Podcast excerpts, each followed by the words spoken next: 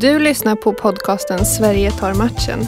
I varje avsnitt träffar jag, Elisabeth Grunditz, en företagsledare någonstans i Sverige för att prata om entreprenörskap, välfärd och samhällspåverkan. Denna gång träffar jag Ida Backlund som startat och driver företaget Rapunzel of Sweden. 2007 började hon köpa löshår, mest för eget bruk, men snart växte verksamheten. Idag omsätter företaget över 100 miljoner kronor, har 40 anställda och exporterar hårprodukter över hela världen.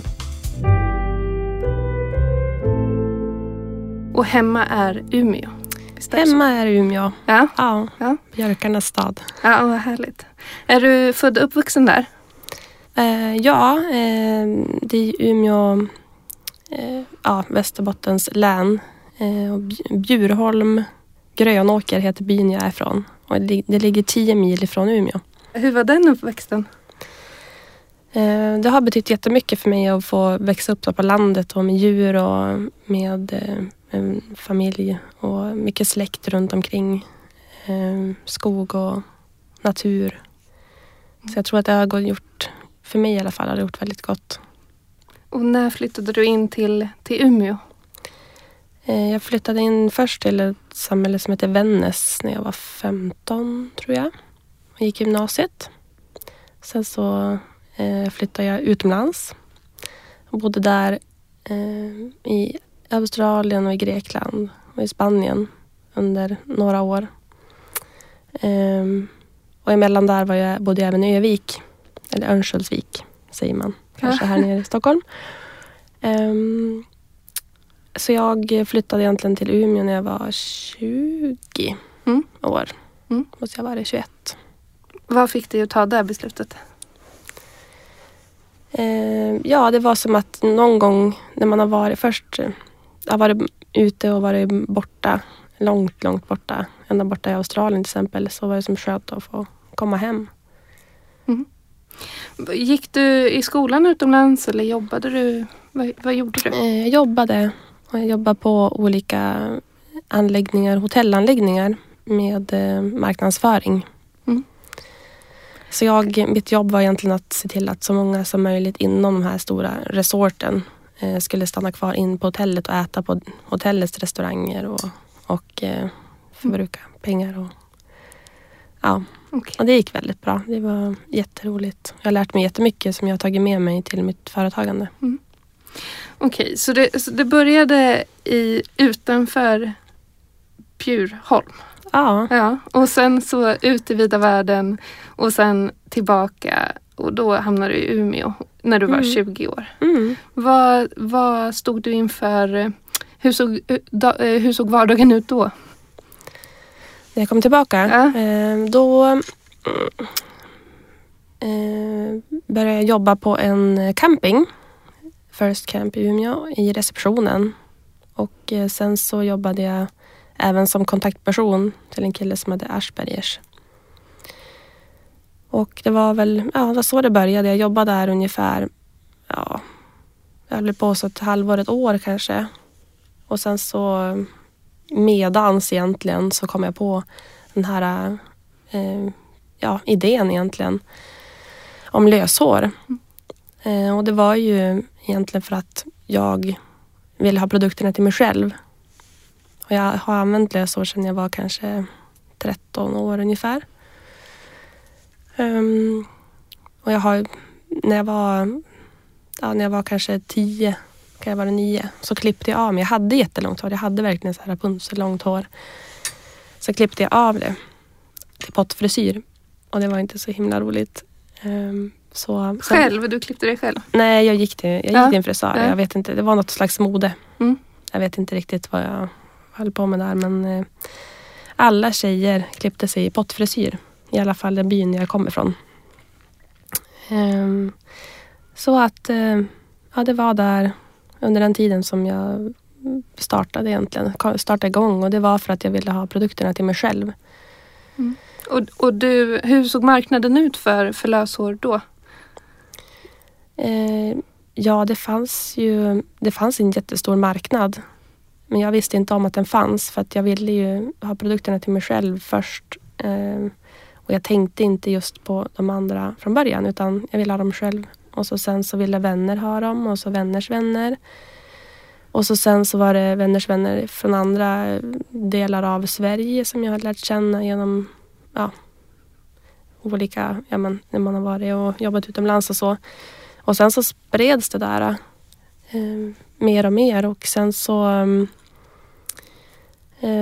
en dag då startade jag igång som e-butiken egentligen. För att hålla koll på vilka skulle ha vilka grejer och hur mycket har jag lager och, och så. Mm. Och så sen så ja, fortsatte det bara. Mm. Och när förstod och, du att, att det var ett eh, företag du, du höll på med? Eh, eftersom jag drev det som enskild firma först så eh, och jag hade egentligen inget namn så var det ju egentligen inte förrän jag kom på att det skulle heta Rapunzel. Mm. Det var ju det. Mm. Eh, det var... Jag funderade några dagar. Men vad, ska, vad ska det heta? Vad ska, jag måste ju ha ett namn på det här. Jag måste ju... Så då kom jag på att eh, mamma har ju läst sagan för mig när jag var liten. Om Rapunzel. Om det långa håret. Det är ju precis, alltså det, det, det ska ju heta det. Jag bara förstod det på en gång. Jag eh, googlade runt och ringde runt och kollade om det var så att det hade varit, blivit varuregistrerat, om det var någon som hade tagit namnet, om det fanns typ domäner och allting. Och ja, mm. det var det bara att, det, fann, det var ingen som hade tagit namnet och det var inte heller eh, Domänerna var väldigt svårt att få just bara Rapunzel till exempel .com eller punkt, men därför så la jag till Off Sweden efteråt för då visste jag att du kan ta alla domäner i alla länder ja, i hela världen. Mm. Mm. Härlig målsättning. Men, ja. Mm. Men och, eh, 2007 etablerade du företaget. Eh, mm. mm. Och, och identifierar du dig med att vara företagare direkt? Um,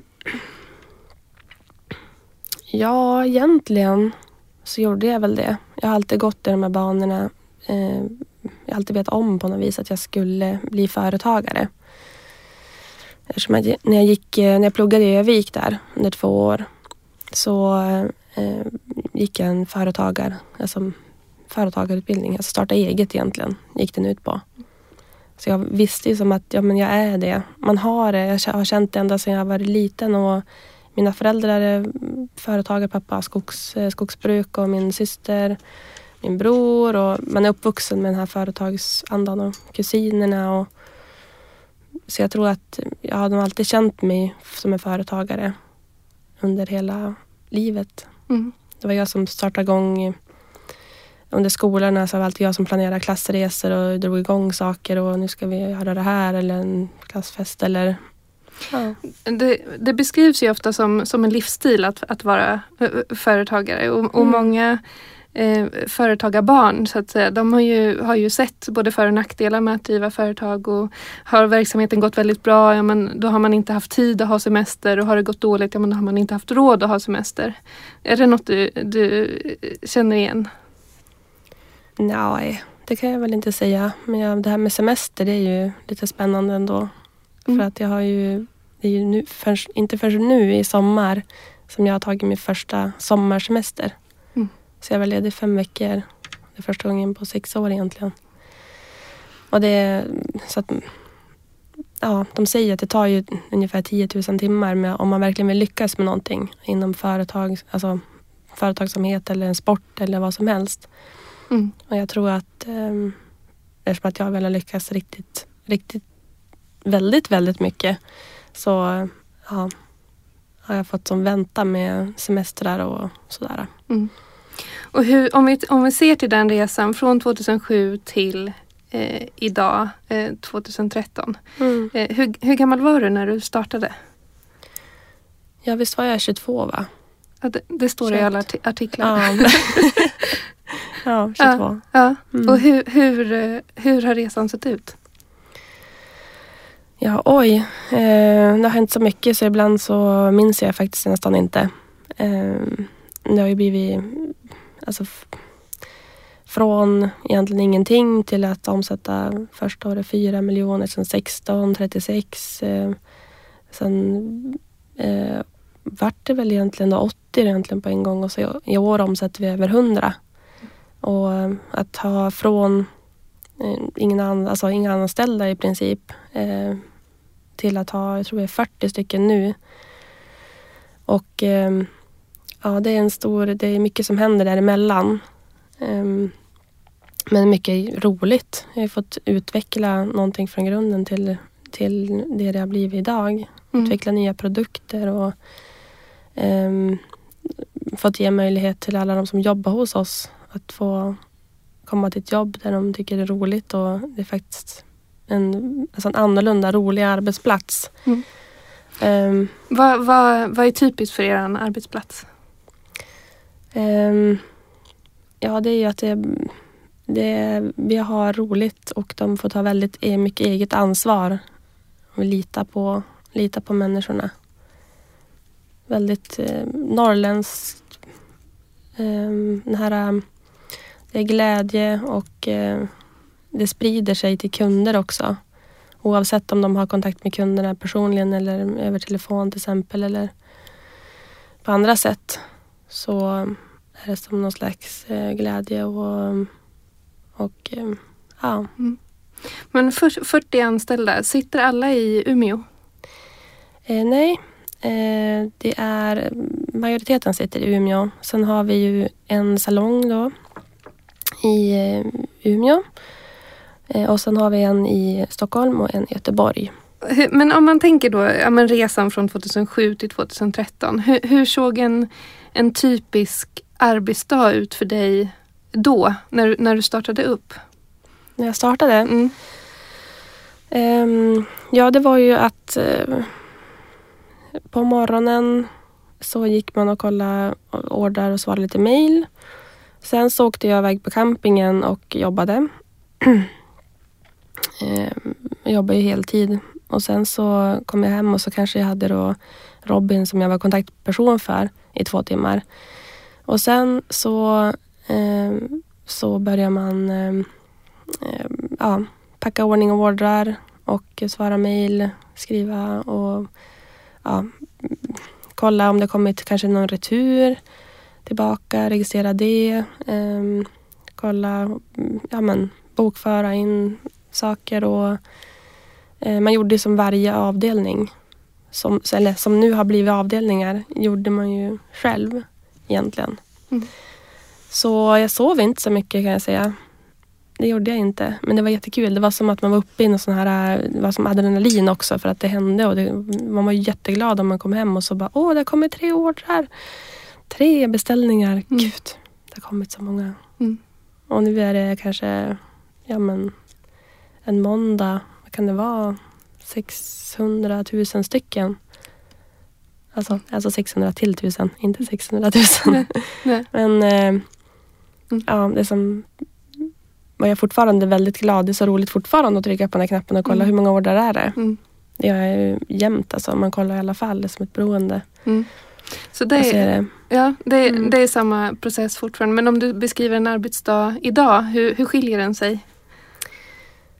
Eh, ja, det skiljer sig ju en hel del, det gör det. För att jag gör ju inte längre kundtjänst eller returer eller ehm, eh, ekonomi eller något sådant. Men jag sitter fortfarande där och trycker på ordrarna och kollar då, såklart. Men jag har ju, idag har jag den övergripande eh, kontrollen egentligen på allt och kontakt med cheferna på företaget som jag litar på otroligt mycket. Så jag, de har också väldigt stort ansvar.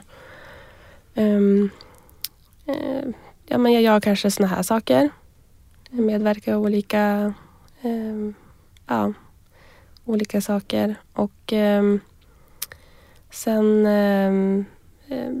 egentligen den största delen är väl att jag tar fram nya produkter. Och det är oftast tillsammans med många andra människor. Man samlar ihop en grupp. Som det nyligaste vi har gjort är att vi har tagit fram eh, en eh, peruk som är till för de som inte har hår. Så jag har tagit fram det tillsammans med eh, personer som har eh, eller haft cancer. Så det är en ny, till exempel en, en ny del. Sen har vi ju hår, alltså nya hårvårdsprodukter och hårstylingredskap och eh, jättemånga eh, sådana saker. Och allting är inom hår. Mm.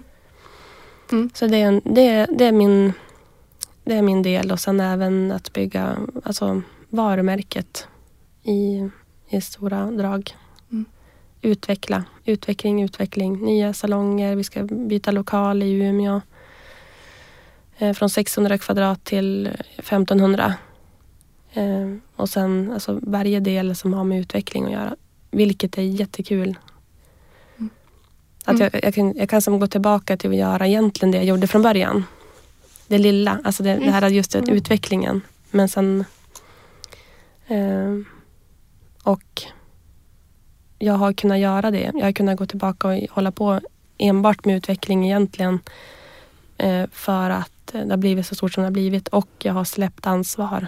Jag har vågat släppa till eh, framförallt min personalchef som började då i julas. Så hon får ta hand om all personal. Mm. För det är det som har tagit mest tid. Mm. Och eh, hon gör det mycket bättre än vad jag gör. Har, har gjort det. Hon är ju liksom expert och hon eh, ja, nu, nu får ju personalen den tid och uppmärksamhet som de förtjänar. För att ni, ni har kommit dit, ni, det, det finns en, en struktur och en, en bas i företaget. Ja, mm. det är därför man har den här strukturen och man har hela ja, man har en organisation som tar hand om saker. Och,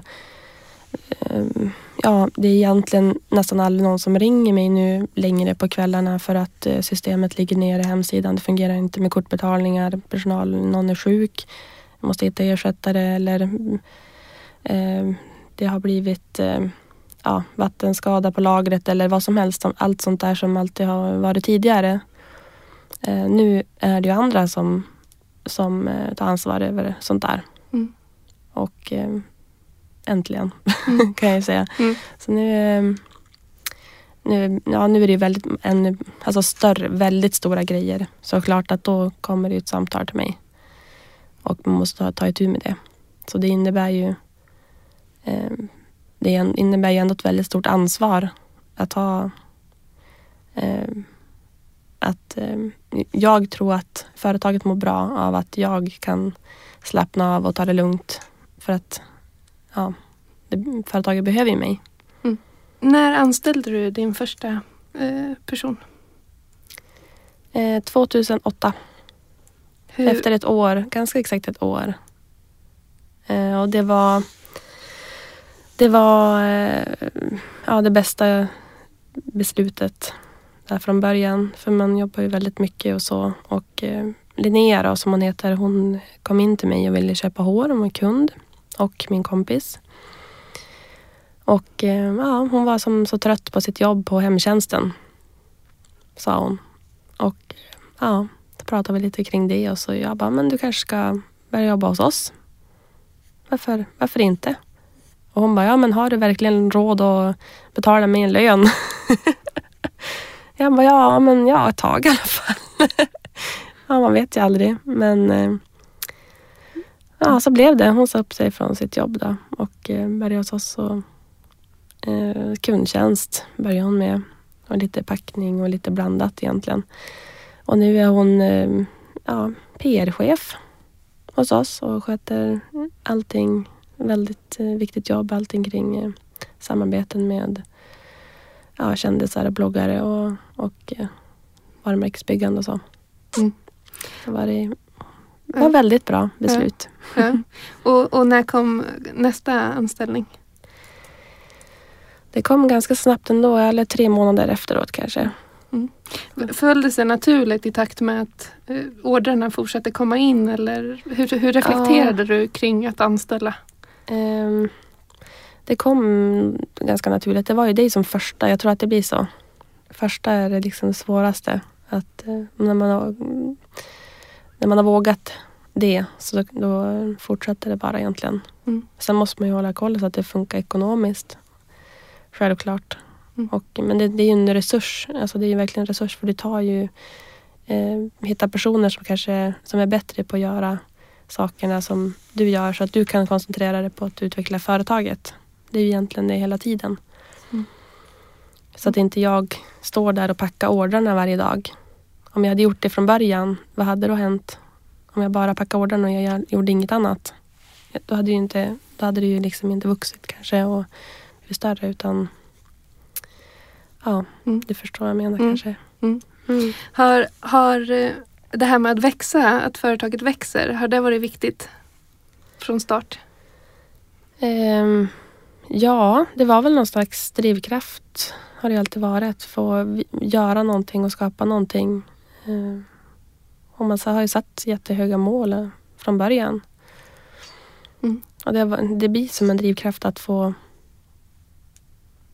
Jag tror att det visar, sig, visar liksom ehm, för sig själv på något vis att jag kan att, lyckas med någonting. Mm. Det är det, det är det som är drivkraften. Pengarna är inte min drivkraft. Utan det är ett sätt att liksom ta sig fram i livet på något vis. Utan det är, som, det är inte det som är, är driv, drivkraften. Nej. Och, och är, hur, hur skulle du beskriva drivkraften? Ja men det är att få, att få skapa någonting och göra någonting. Ehm, ja, det är det. Få se människor utvecklas och hela den här utvecklings... Alltså, processen, allt som händer. Hela det här, allt som händer och har hänt egentligen. Har det varit eh, toppar och dalar under, under de här åren med företaget? Har du gått på någon, är det något, Mm. någon motgång sådär som Ja, gud ja. Eh, jättemycket motgångar. Eh, eh, det har ju gått bra synligt på siffror. Har det ju gått fantastiskt bra. Och för alla runt omkring. Alltså, det har gått bra. Men det har ju varit mycket, alltså det har varit jättemycket motgångar som man kanske inte delar med sig av. Som inte alla vet om. Mm. Och eh, ja, så självklart har det varit det. Möter du mycket fördomar just för att när man läser siffrorna och läser artiklarna, det är en framgångssaga beskrivs du ju och ditt företag som. Eh, Mm. Möter du några fördomar då att det skulle bara vara en dans på rosor? Eller att, eh, Ja, ibland kan ju folk tro att ja, men det är ju bara, det bara hände och det är ju det är som att vinna på Lotto. Typ, jag vet inte. Men det är ju skillnad att, att vinna på Lotto och att eh, kämpa sig till eh, det, alltså, det vi har gjort egentligen. Det som Rapunzel har blivit. Det är helt skilda saker. Tycker jag. Och det är många som kanske inte har eh, ja, förstått den här skillnaden mellan, mellan de två. Eftersom att det händer väldigt mycket på vägen och man kan inte dela med sig av de hemska sakerna egentligen. Eller man kan, nog kan göra det men, men folk vet inte om. Mm. Det är som, ja. Du berättade om, om den senaste lanseringen eller produkten med, om peruker. Mm. Hur, eh, när, när kom du på den idén?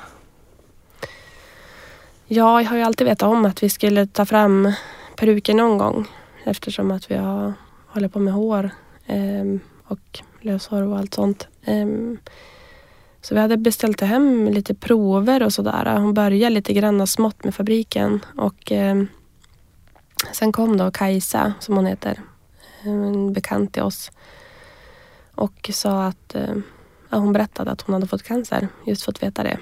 Och hon skulle börja sin behandling och hon skulle tappa sitt hår. Och hon ville att vi skulle hjälpa henne om vi hade någon peruk och så. Mm. Som kunde se naturlig ut för hon är ju 21 då. Mm. Eh, och ja. Det var så det började och då tänkte jag att då måste vi göra en peruk. Självklart. Det måste vi göra. Och i samband när vi gör det så ja, vi startar som igång en projektgrupp och så Målet är liksom att hon ska ha en peruk som passar henne och som känns bra. Och sen så får vi se om vi kan göra någonting av det. Mm. Egentligen för andra och om det, ja, det blir del två. Mm. Så det har ju tagit, ja, ett, det är ju ett, när började vi? Ett och ett halvt år sedan, ett år sedan kanske. Och nu är den färdig. Mm. Och nu, ja, hon har ju använt de proverna och använt, alltså levt med den nu då, under tiden. Och det är som en helt naturlig hårbotten. Så du kan göra din egen bena som du vill och styla det som du vill och eh, det är med äkta hår också då. Och det finns nästan inga sådana peruker idag. Det finns ingen, ingen lika, likadan i alla fall och som ser och känns lika naturlig som den. Mm. Så eh, hon är jätteglad och de som nu har eh, fått tag i den här peruken har varit jätteglada och suttit nästan och gråtit faktiskt för att de kände sig alltså, fortfarande fin. Fast de inte har något hår egentligen. Mm. Men det känns som, först tänkte jag, är det någonting jag verkligen ska ge mig in i? Alltså det här är, eh, det är ändå känsligt. Alltså prata om cancer och eh, sjukdomar och det är ju, ja, det är ju, det kanske inte är någonting, är det verkligen bra på så sätt men, men det har, det har känts bra att göra någonting gott och eh, eftersom att vi har väldigt mycket, alltså många i min släkt, och bland annat mamma och mostrar och så som har haft cancer och, och eh, det ligger som ändå varmt runt hjärtat. Um, så kändes det väldigt bra att ha gjort det här och i och med när, vi, när jag tagit fram peruken under året så startade jag även en stiftelse eh, där jag samlar in pengar, eller egentligen det jag då som åker runt och, och föreläser ibland, kanske en gång i månaden, varannan månad. Eh, och eh, så går pengarna till stiftelsen. Och sen så eh, en gång per år så delar vi ut pengarna därifrån till bland annat eh, ja, ungcancer eller bröstcancerfonden till exempel. Eller ja, andra inom just den här cancerbiten. Då. Mm. Största marknaden, är den i Sverige? Den är fortfarande i Sverige, ja. Mm. Men Finland börjar knapa in sakta men säkert. Hur många länder säljer ni till? Eh, vi säljer till, vi har som åtta stycken huvud länder egentligen och sen eh, säljer vi till 36 olika länder. Jag tror att det är många fler. Det här, vi kollade upp det ungefär för ett år sedan. Att det var 36 stycken. Så det är många, många fler. Och det kommer ordrar från... Ja, oh, gud, det kommer ordrar från jättemånga olika konstiga länder. Ibland. Um, men vi ska försöka satsa på no ytterligare några stycken som vi går in i ganska så här rejält och det blir efter jul. Mm. Hur stor del av försäljningen går utomlands? Eh, det är ungefär 50. Mm. 50 procent. Mm. 50-60 till och med. Mm. Tror jag det är nu. Mm. Är, det, är det där export. framtiden är? Export? Eh, export? Eh, ja, det är det. Mm. Både, både och. Sverige är jätteviktigt för oss, självklart. Men eh, att ha hela världen Eh, det, är ju, det finns ju en helt stor värld där ute. Mm. Och det, jag känner inte att det finns någonting som begränsar oss. Och, Inga konkurrenter? Eh, ja, det finns jättemånga konkurrenter. Eh, det gör det, men eh, vi måste... De får göra som de vill. Och eh, vi gör som vi gör. Och ja, vi måste hela tiden vara på topp och bäst, alltså ha en bästa servicen och eh, kvalitet och eh, ja, hela vägen egentligen. Utveckla nya produkter och um, det jag tycker är det viktigaste är att vi finns där med kunderna och att vi som utvecklar företaget tillsammans. Både eh, alltså att, att jag får göra det tillsammans med kunderna och med personalen egentligen. För att det är ju de det blir, ja, det blir som en levande kultur och de får, kunderna får det är de som ska köpa. Mm. Är, är det, eh, vad betyder ordet konkurrenskraft för dig? Ja, det, det låter som positivt. Jag vet inte på något vis. Jag tror det är bra. Alltså konkurrens är ju bra. Man håller sig alert och på tårna och fortsätter. Och vill liksom köra framåt. Mm. Om du blickar framåt, vart, vart är företaget på väg? Det är ju på väg att bli eh, ännu större. det händer så jättemycket nu eh, i och med att vi ska flytta. Alltså stora nu eh, HQ som vi säger, eller headquarter. Vi kommer att eh, bli hårbranschens IKEA och jag tror att vi är det också i vissa länder redan. Ehm, eh, vi kommer satsa ganska stort också på allt, alltså inom, inom, allt inom hår. Och allting kommer alltid vara in vårt eget varumärke. Så det kommer alltid att vara sälj. Vi kommer aldrig att sälja andras produkter utan ta fram egna och eh, eh, ja, förhoppningsvis då om fem år att vi omsätter 500 miljoner. Mm. Det är det jag siktar på. Och vi är, vi är en bra bit på väg. Har du, har du någon eh, eh, förebild, eh, person som du ser upp till i, i, i företagarsammanhang? Ja, jag har jättemånga. Väldigt många egentligen. Men eh, eh, Ingvar Kamprad tycker jag ju så självklart. Eh, sen han kanske är lite, lite väl snål ibland. Men han, alltså hur han har gjort med sitt företag. Elisabeth, VD på Företagarna, tycker jag är en fantastisk kvinna. Eh, och sen eh, Isabella, min kompis. Eh, Isabella Lövengrip. Och min bästa vän Evelina som driver ett företag som heter Creative Lounge. Vilka egenskaper har de som, som gör att de är förebilder? De, de har bara det här det tror jag. Och de fattar. De är smart, ödmjuk, snälla, bra människor. Mm. Då eh, avrundar vi där. Tack så mycket. Tack så mycket.